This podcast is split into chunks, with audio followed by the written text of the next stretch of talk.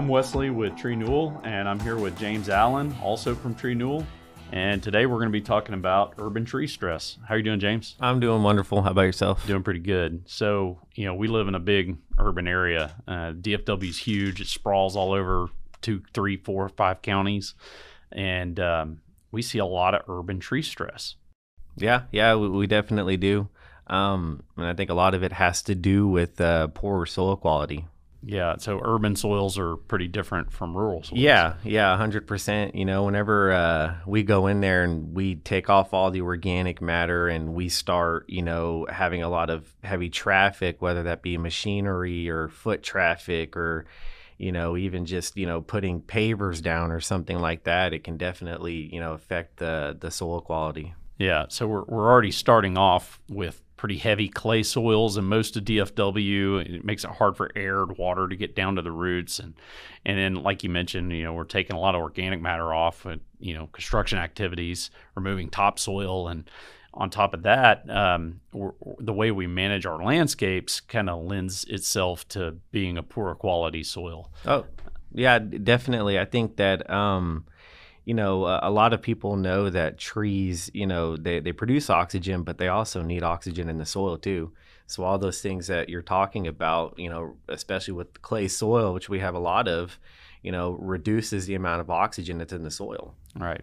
So without the organic matter, also it kind of affects the, the overall soil health, if you will. Yeah. Uh, the soil health is important for the roots. Yeah. Yeah. Well, it's probably the most important thing to keep a tree healthy, you know um, all that organic matter just helps feed the soil. It helps break down the soil. It you know does a lot of good things for it, and we're constantly you know the way that we manage our landscape isn't very conducive to tree health. You know we pick up all the leaf litter. Um, you know we, we, we want to irrigate for specific plants and grass, and it's just not conducive to tree health.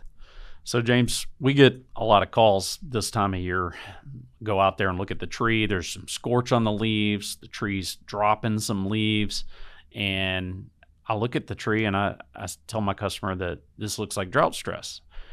A lot of times they're surprised because they've got a sprinkler system and they're watering their lawn two times a week, three times a week and they don't expect it to be drought stress on their trees. And I have to explain that the sprinkler system is really more designed to water the turf, and that that turf is intercepting most of that water before it ever gets down to the tree. So unless they have a, a deep watering uh, to recharge that lower soil moisture, yeah, there's going to be drought stress on that tree.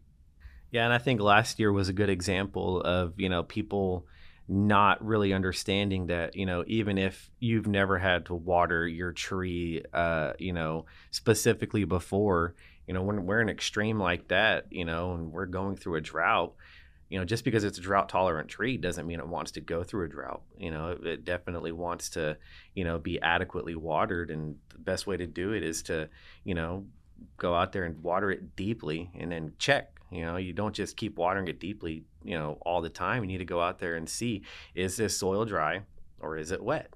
And if it's dry, well, that might be a good time to water, especially if you're in a, a month you know that's a hot month and a dry month. Yeah, you make a good point that uh, some trees can tolerate the drought, but that doesn't mean they enjoy it. Yeah. and they'll do a lot better if you give them a good deep soaking just periodically, every week or every 10 days at, at the most, uh, so that that tree has a good dry down period. Yeah, yeah, so it doesn't shut down. You know, I mean, yeah, I think that's a great idea. Just go out there and check. And, you know, I always tell people, you know, a lot of times you can put you know common sense into it. If you know that you haven't watered this tree you know in, in, three weeks and we haven't had rain and you go out there and the soil is dry it's probably drought stress or vice versa. If you know you've watered this tree every day or every other day and you know you you go out there and tree is showing you stress signs and you start digging and it's you know soppy wet it's probably too mm-hmm. much moisture. Yeah. It, it, one rule of thumb is if you can take a screwdriver and you can easily push it into the soil under the tree, it's good. And if you can't easily push it in or it's real hard, your soil's concrete, you can't get that thing in, then it's time to get, do a good deep watering. Yeah. So, um, you know, another problem we have with urban trees is the heat, heat island effect. It's a real thing here. And here in town, the the nighttime low temperature might be eight or ten degrees higher than in the surrounding countryside. So those trees they don't get that cooling off period, and it uh, it causes a lot of stress for them. Yeah, I agree. That's why you can, you know, look in some of these parking lots, you know, that are covered in concrete, and all these trees just look burnt up and stressed out, and just like they're not happy. They've got poor quality soil. They've got small planting area, and they got all that heat radiating up out of all the concrete, all the asphalt, and it just keeps the temperatures high, and it, and it, it creates water stress and heat stress, and um, we got to account for these things when we're planning management on our urban trees. Yeah. Well, if you think about that concrete or that median that it's planted in, it's like, you know, giant little bowl. It doesn't have anywhere to go besides inside of there.